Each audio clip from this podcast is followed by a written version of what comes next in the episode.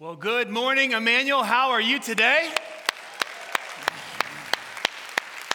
I want to take a quick moment, moment and welcome all of our campuses here at Greenwood, at our Banta campus. We welcome you at our Franklin campus. Welcome to you guys. About ready to move into your new building next month. That's so exciting. And I also want to welcome our online campus, those of you are at home right now watching online, and all across the world, people watching over the internet. We welcome you. Friends in other countries, different states. It's amazing the reach that we have because of the internet. And so thanks for tuning in. And uh, it's exciting to be here today. Um, it's, it's a rare day. My mom is actually here today. That's pretty crazy.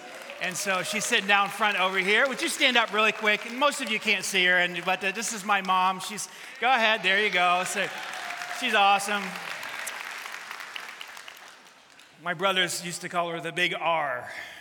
Her name's Ruth. And so uh, it's, funny because she's only about five three or so, so she's not that big. But uh, her roar was big. And anyway, I would not be here today without my mom. So, mom, love you, honor you. Special thanks for being here today. Uh, so, so we're in a series right now called The Nudge, and um, I was on vacation, so I went on fall break, took my wife on our first ever cruise, which was amazing. And uh, for her birthday, took our kids with us, so it was officially a trip, not a vacation. You know what I'm talking about? Still a great time. Uh, my wife loved it. I, I, you know, two days after the cruise was over, it's our first cruise ever. I still felt like I was doing this. So, not sure if I'm going to go on another one, but she had a great time, and that's what matters. Love you. Um, so, but so glad that when I go away, you know, Matt Randall did a great job. Did Matt do a great job? Aaron Beasley did a great job in this series. And uh, so today I want to wrap up this series called The Nudge. And really, what we've been saying and talking about is the Holy Spirit. You know, we talked about how when we talk about God, it's, it's, it's somewhat easy to get our brains wrapped around God as Father. And even Jesus is a little bit, I wouldn't say easy, you know, 100% God, 100% man. It's kind of complicated, but we can still understand that Jesus lived. He was a historical figure. He died on the cross. Whether or not he rose again, you know, obviously believers, we believe he rose again. Others don't, but we can still get our brains wrapped around Jesus as the Son of God. But the Holy Spirit, hmm, it's confusing. He shows up at the baptism of Jesus in the form of a dove. It's like, ah, he doesn't really say anything. He's, he's there in the, in the beginning, and when God created the heavens and the earth, he's like hovering over the waters. We don't really know what he's doing. You know, what, what's his role? And it's so critical for us as believers to know the role of the Holy Spirit and to know what he wants to do because the very quality of our lives depends upon it.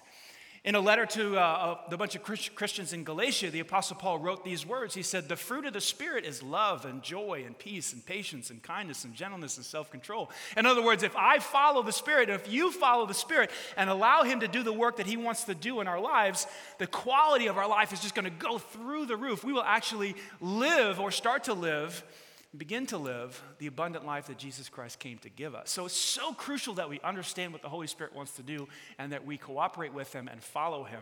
And so that's what this series has been all about. Today I want to dive into this fourth area that He wants to lead us in or nudge us in. Before we get into that area, let me kind of give a little context of this, this passage we're going to look at today in John chapter 16.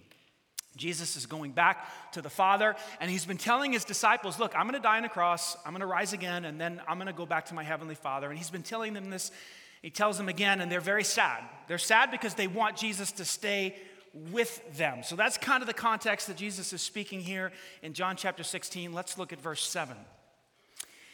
It is best for you, this is Jesus talking to his disciples. It is best for you, it's the, it's the best thing that I should go away. Now, at this moment, if I were there, let me just pause really quick. If I were one of the disciples in this moment, and Jesus has given me this little pep talk because I'm discouraged, remember, he just told us he's going away, I would have called a timeout. this is just my personality. I said, uh, timeout. Uh, it's not best for us that you go away. It's not best for us that you go anywhere. We love you. We love when you're here because when you're here, you do really cool stuff. Like you, I, we saw you walk on water.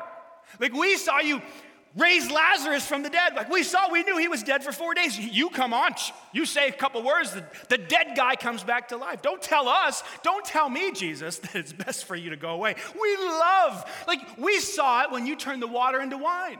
We saw it when you healed those two blind guys. Like they, they couldn't see it all. All of a sudden, you, you spit on your hands and you make some mud and you put on their eyes and they can see again. Like, It is not what's best for us is that you stay right where you are. Now, would you have said that? Maybe, maybe you wouldn't have spoken up. I would have spoken up. Time out. What's best for me is that you stay right here with me because you are awesome. Jesus says, Nope, I got something better for you. I've got someone better for you. It is best for you that I go away because if I don't, the advocate, the Holy Spirit, won't come. If I do go away, then I will send him to you. Now, again, if I'm just an average disciple and I'm sitting there, that doesn't really mean much to me. Like, oh, who, I don't really know what the advocate, who is the advocate? What's, what's he going to do? How is the advocate, how is the Holy Spirit better for me than your physical presence?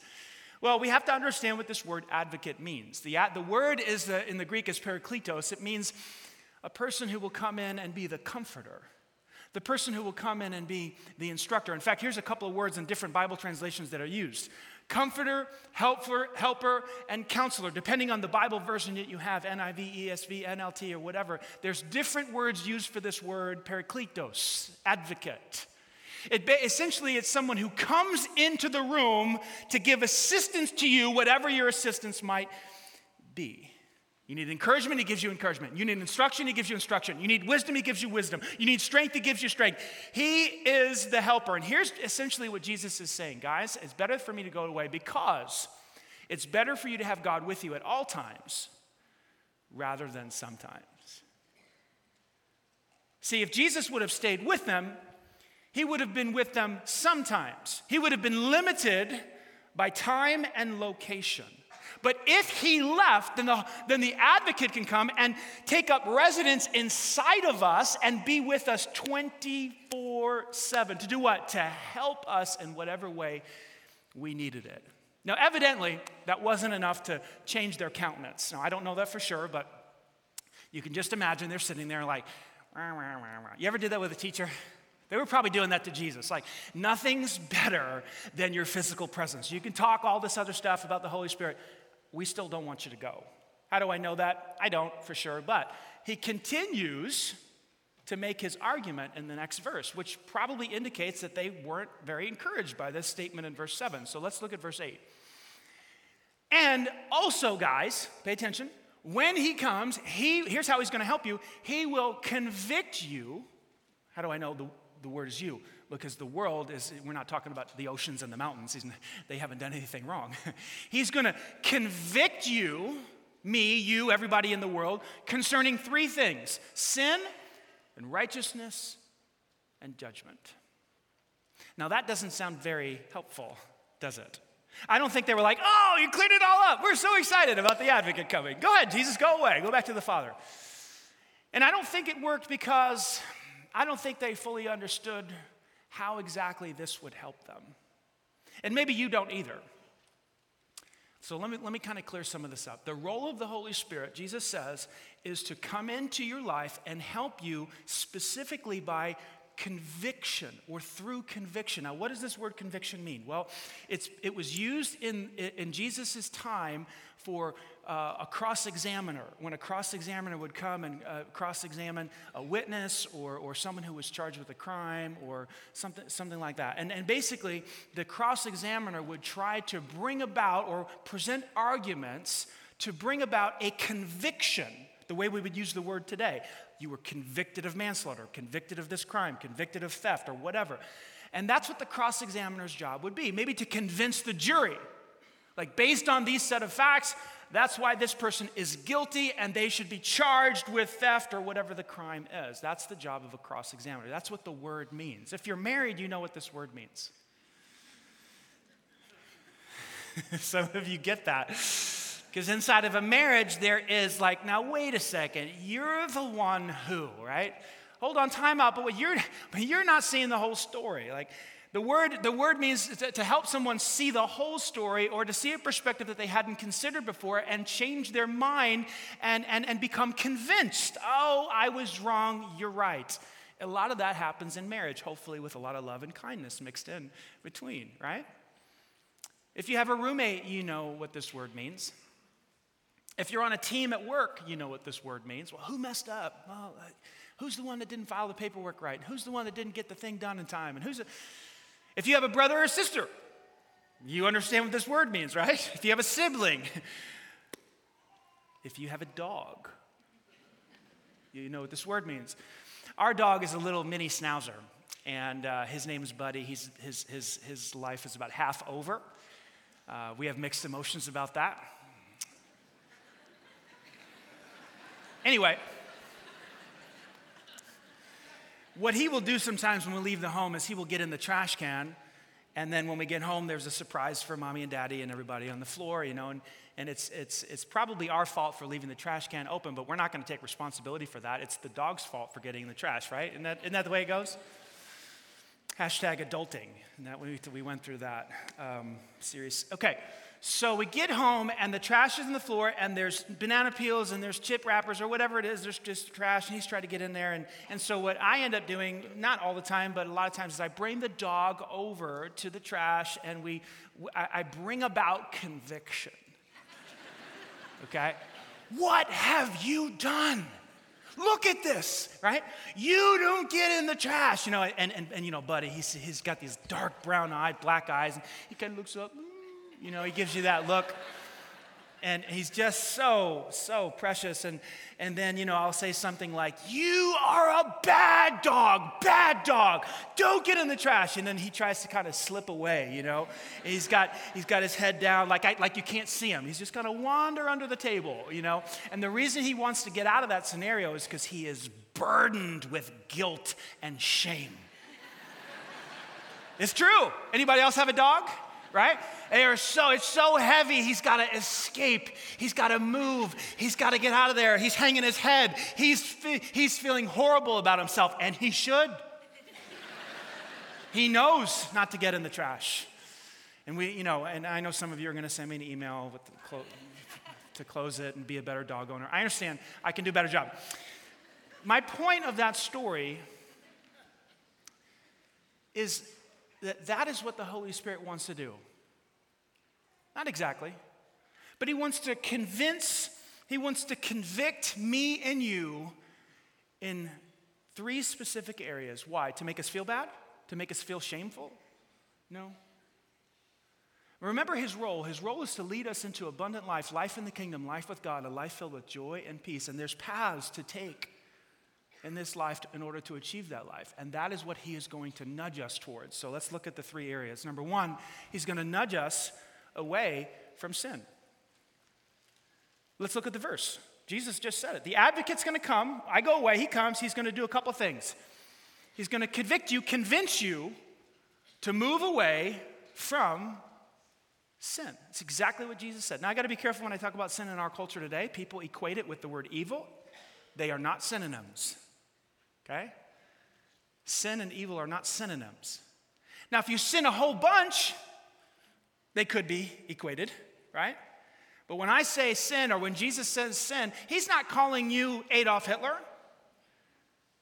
I'm not calling you Adolf Hitler. I'm not calling you Osama bin Laden. I'm not calling you, you know, I'm not equating you with those people. Neither is Jesus. He's, he's just simply saying that sin is a real thing. Now, if you sin a whole bunch, you may be put in the category of Adolf Hitler but those two are not necessarily equal. Most of us are average, run of the mill sinners, you know, like mediocre sinners. Some of us are audacious sinners. There's a couple of us out there today. But most of us kind of fall, you know, in, in, in, the, in the area of average. Jesus says, here's what I want, here's what the Spirit's going to do. He's going to come into your life, He's going to convict you of sin. What is sin? If it's not a synonym for evil, then what is it? Well, John helps us in 1 John chapter 5 verse 17. He says all wrongdoing is sin. The word is unrighteousness. It's breaking of God's laws. It's telling a lie. That's a sin. That's not a mistake. Our culture would love to just say, well, that he just made a mistake. No, a lie is a sin. That's what, that's what sin is. It's, it's an archery term that means you've missed the mark. You picture a target. If you hit the target right in the center, it's perfection. If you miss the target, you sin.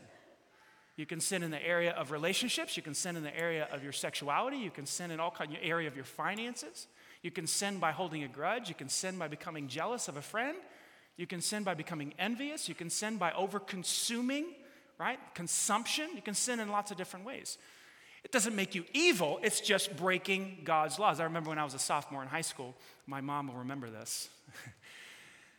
in my English class, my English teacher looked like uh, Leslie Nielsen's twin. Remember Leslie Nielsen from Naked Gun? And he would give this ridiculous vocabulary spelling test every Friday, which made me angry, you know, every single Friday.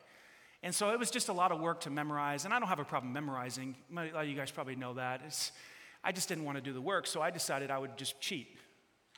It's a simple answer, right? He, this guy didn't deserve my effort because he's giving us a test every Friday. How about that for a justification to cheat? it's the problem with cheating in Mr. Nielsen's class, that wasn't his name. the problem with cheating in his class is that my last name ended in A, which put me in the front row. So I really had to be savvy, okay?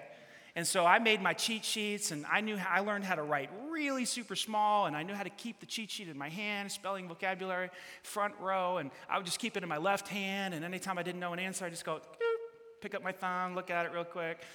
And I had it down pat until one day Mr. Nielsen walks by and he says to me during the exam, uh, Mr. Anderson, open your left hand. And I was caught. Now, some of you in our world today would say, Oh, you're just a teenager, you made a mistake. No, I sinned. That's what sin is it's cheating, even in a sophomore English class. It's a sin. And why would the Holy Spirit lead me, lead you away from cheating, stealing, or doing anything that is outside of God's law? Why would he do that? And here's the simple reason because sin will eventually ruin your life. Maybe not right away. See, I had been cheating up to, up to that point here and there, bits and pieces, and I, I never got caught. Some of you right now are doing some cheating on your spouse, or cheating on some taxes, or cheating in certain ways, or stealing, or taking, or treating people wrong, or holding grudges, or you know, looking at some pornography, or doing some things with your sexuality that's outside of God's laws or boundaries. And you're like, I'm fine, dude. My life isn't ruined. So you're just marching on, going, going, going. And I'm here to tell you today, and the Spirit of God is here to tell you today, that eventually that sin will catch up to you and it'll ruin your life. Here's what Ravi Zacharias said Sin will, and I would add the word eventually, sin will eventually take you further than you want to go, keep you longer than you want to stay, and cost you more than you want to pay. Just ask King David.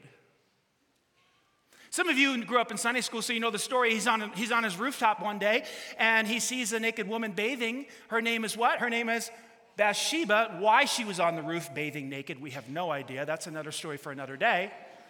But she was on her roof bathing naked. David sees her. He's the king. He's like, Oh, I got, a, I got about a window of about an hour. Let me have some pleasure with this woman. So he gets his assistants. They run over to her castle or wherever she was living and she comes over and they sleep together. Just a little bit of sin, no problem. A little bit of pleasure, one hour tops, right? Little does he know she's going to get pregnant. Sin will take you further than you want to go. He just thought it was this little, little, little, little sex, little bit of pleasure on the side. She gets pregnant. Well, now he's got to cover this deal up. So what does he do? Uriah, Bathsheba's husband, he's on the battlefield fighting for David in his army comes up with this plan i'll get uriah to come back and you know they'll i'll get them to hook up and, and they'll sleep together and then uriah will think that the baby is his and uriah doesn't doesn't fall for it. David resorts to plan b. I'm going to get him drunk. I'll get uriah drunk and have him go home and sleep with bathsheba. He's got too much honor too much integrity. He's got more integrity than the king does. He says how can i sleep with my wife when i've got men on the battlefield fighting for the kingdom? So david has to resort to plan c which is to kill him so a little bit of pleasure results in murder. David goes, Uriah goes back to the battlefield. David puts him on the front lines where the, where the battle is fierce, and he's killed. Covers up the pregnancy. God sees the whole thing, but God always, remember this, God always sees the whole thing. The penalty, part of the penalty is the baby's gonna die, so the baby dies. Bathsheba gives birth, the baby dies, but it doesn't stop there. The prophet, the prophet Samuel says, From now on, David, the sword will never leave your family. And so what happens? David's son rapes David's daughter Tamar. David's other son, Absalom, gets so angry at this son that he kills his brother. Then Absalom decides he wants to be the next king, so tries to overtake the whole kingdom. In the process of Absalom trying to overtake the kingdom, Absalom is killed. David loses three people. For what? Little bit of sin. Bathsheba taking a bath and about an hour of pleasure.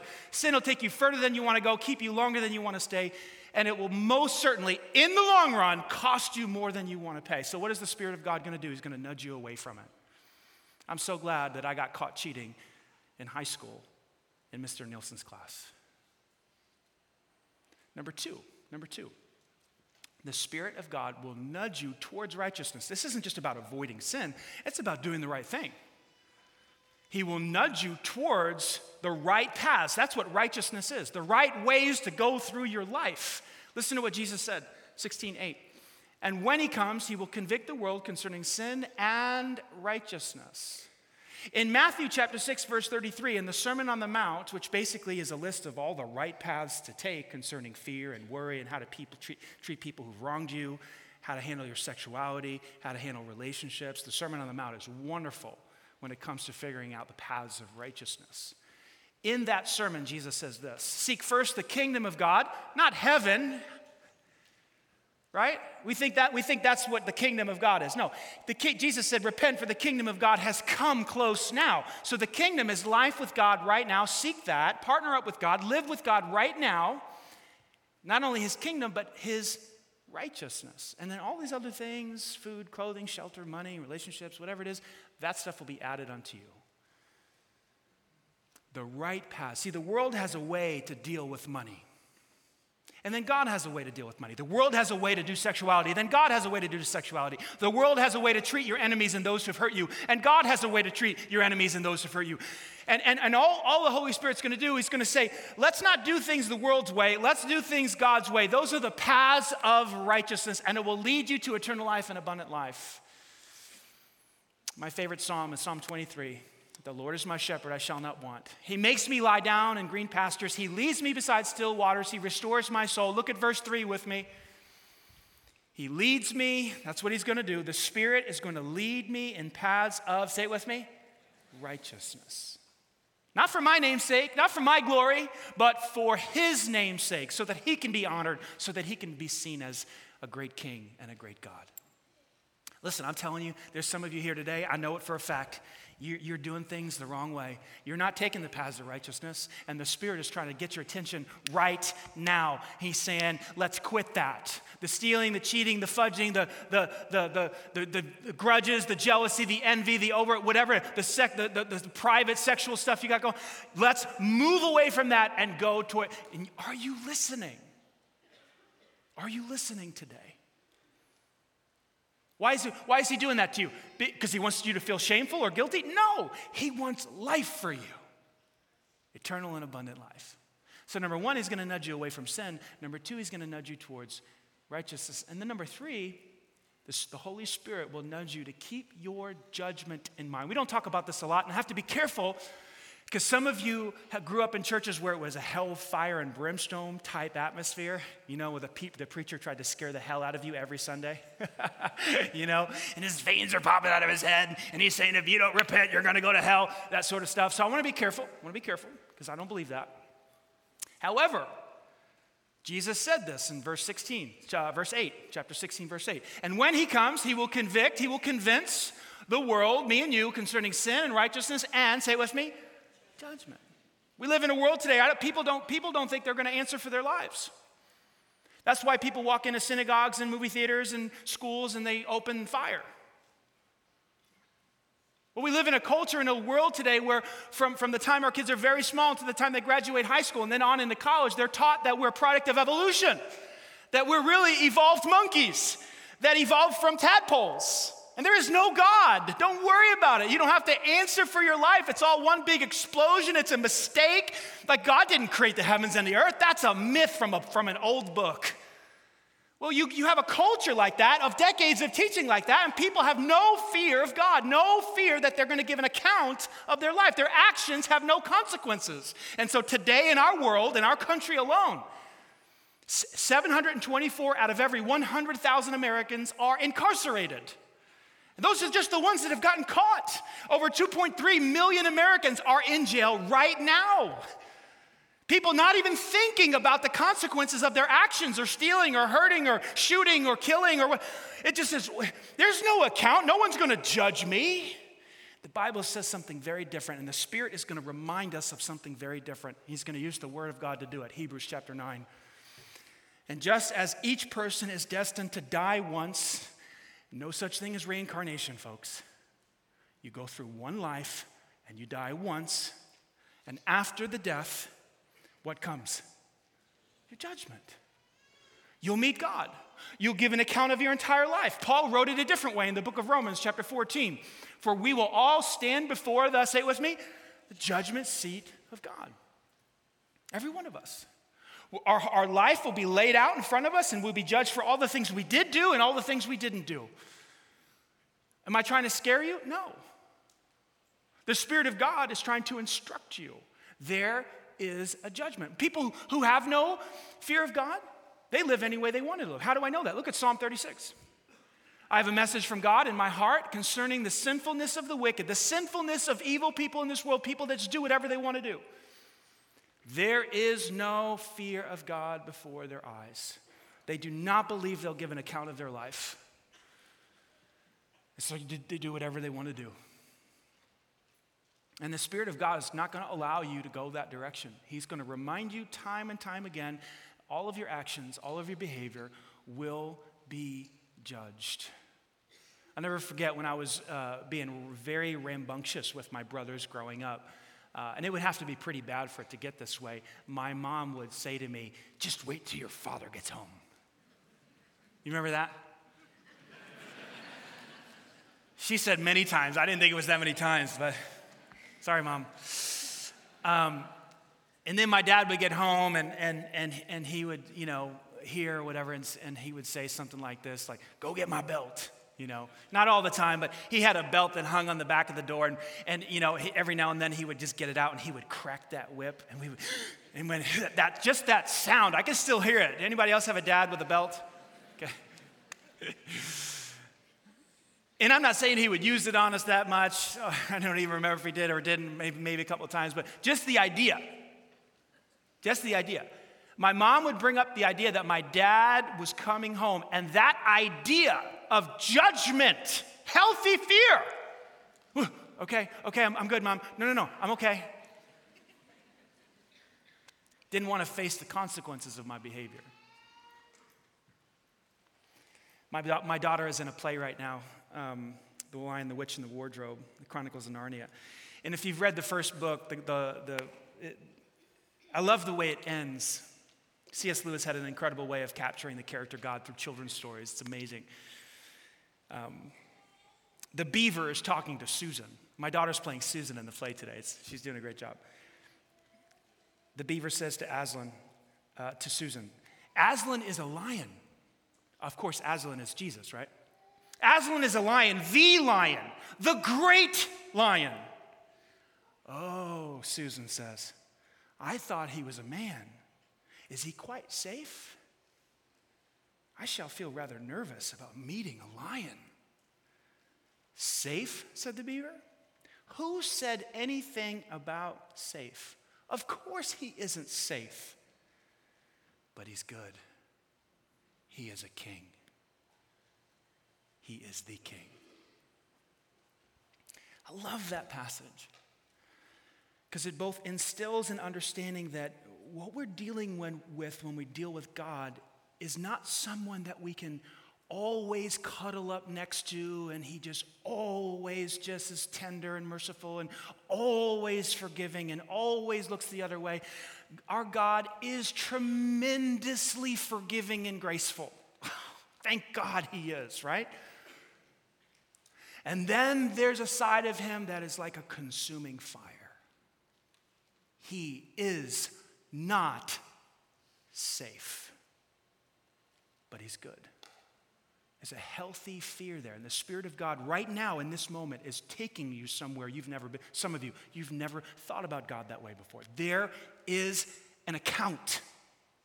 And that shouldn't scare you, that should make you wiser and should make you think through your actions and how you treat people because we will give an account for our entire lives. You with me? Yes or no? Making sense? What is it? What is the advocate going to do? He's going to help us. How is he going to help us? He's going to convict us and convince us of three things sin, righteousness, and judgment. If you let him lead your life, it is going to go very differently. So here's my question Will you let him influence you? He's going to nudge you. Like this whole series is about, he will nudge you, but will you let him influence you? I would encourage you to do what the Apostle Paul told the Thessalonians and, and, and the Christians in Thessalonica. 1 Thessalonians 5:19. Do not quench the spirit. What does that mean to quench? It means to say no. He's trying to nudge you, and you're like, I'm not going there. I'm not doing it. I'm not going to move towards reconciliation. I'm not going to move towards truth. I'm not going to move away this, from this sin. I like this sin too much. I'm not going to do things your way. I like to do it my way. That is quenching the spirit. You can sum up a successful, victorious Christian life this way not quenching the spirit, listening to him, following his nudges. Will you let him influence you? If the answer is yes, my second question is this How? Like, how? Where is he trying to take you? Last week, Aaron gave a talk on reconciliation. The Spirit's going to nudge us towards, towards peace and harmony. A friend of mine, I didn't really know this. I should have known it, I guess, but he had something against me for months. And he was sitting in the talk last Saturday, and Aaron was talking about how the Spirit wants to bring us back together. And so after the service, I get this text message. I was driving back from Florida. Hey, man, I just want to let you know I've been holding a grudge against you for so long, and you know I want to reconcile that and ask for your forgiveness. And and I wasn't about to do something like that over text message, so I was like, we, we need to we need to face to face this deal. So yesterday morning, we got together and worked through some stuff and apologies were made and forgiveness was asked for and received on both sides and there was reconciliation. Why? Well, it was because my friend last Saturday night heard the message and he took action in a specific way. How will you take action? Did you move to Did the Holy Spirit last week try to nudge you towards reconciliation and you quenched him by saying, I'm not gonna, I'm not gonna do that. They, they are the offender. How? This is, this is the Christian life. It's listening and following, listening and following letting Him influence, influence us in specific ways because the Spirit is trying to lead us into abundant life and eternal life. It's like a handoff. The ball is now handed off to you. You got to take it and you got to run with it and score a touchdown. Like this guy right here. you got to run with it, you got to go with it. Will you do it? Let me close the service today by saying this. There's some of you here today. What you need is to step into a relationship with God. And the only thing that's stopping you today is sin. Sin prevents us from being in a relationship with God because God is holy, and sin and God don't mix. It's like oil and water. And that's why God the Father sent Jesus Christ to this earth to die on a cross for you, to rise again the third day, so that you can be in a relationship with God. You need forgiveness, you need grace. Will you step into a relationship with God today? This is what the Apostle Paul said in 1 Corinthians chapter 12. He said, No one can say Jesus is Lord except by the Holy Spirit. What does that mean? It's beautiful. It means in the last 10 seconds, if you understood what I said about being in a relationship with God and believing that Jesus Christ died on the cross and He did that for you so you can have the forgiveness of sins, if you understood that, it's because the Holy Spirit allowed you to understand it. He opened up your heart and mind. He convicted you that, yes, you are a sinner. He convinced you that, yes, Jesus is the answer. And that's happened to so many of us here.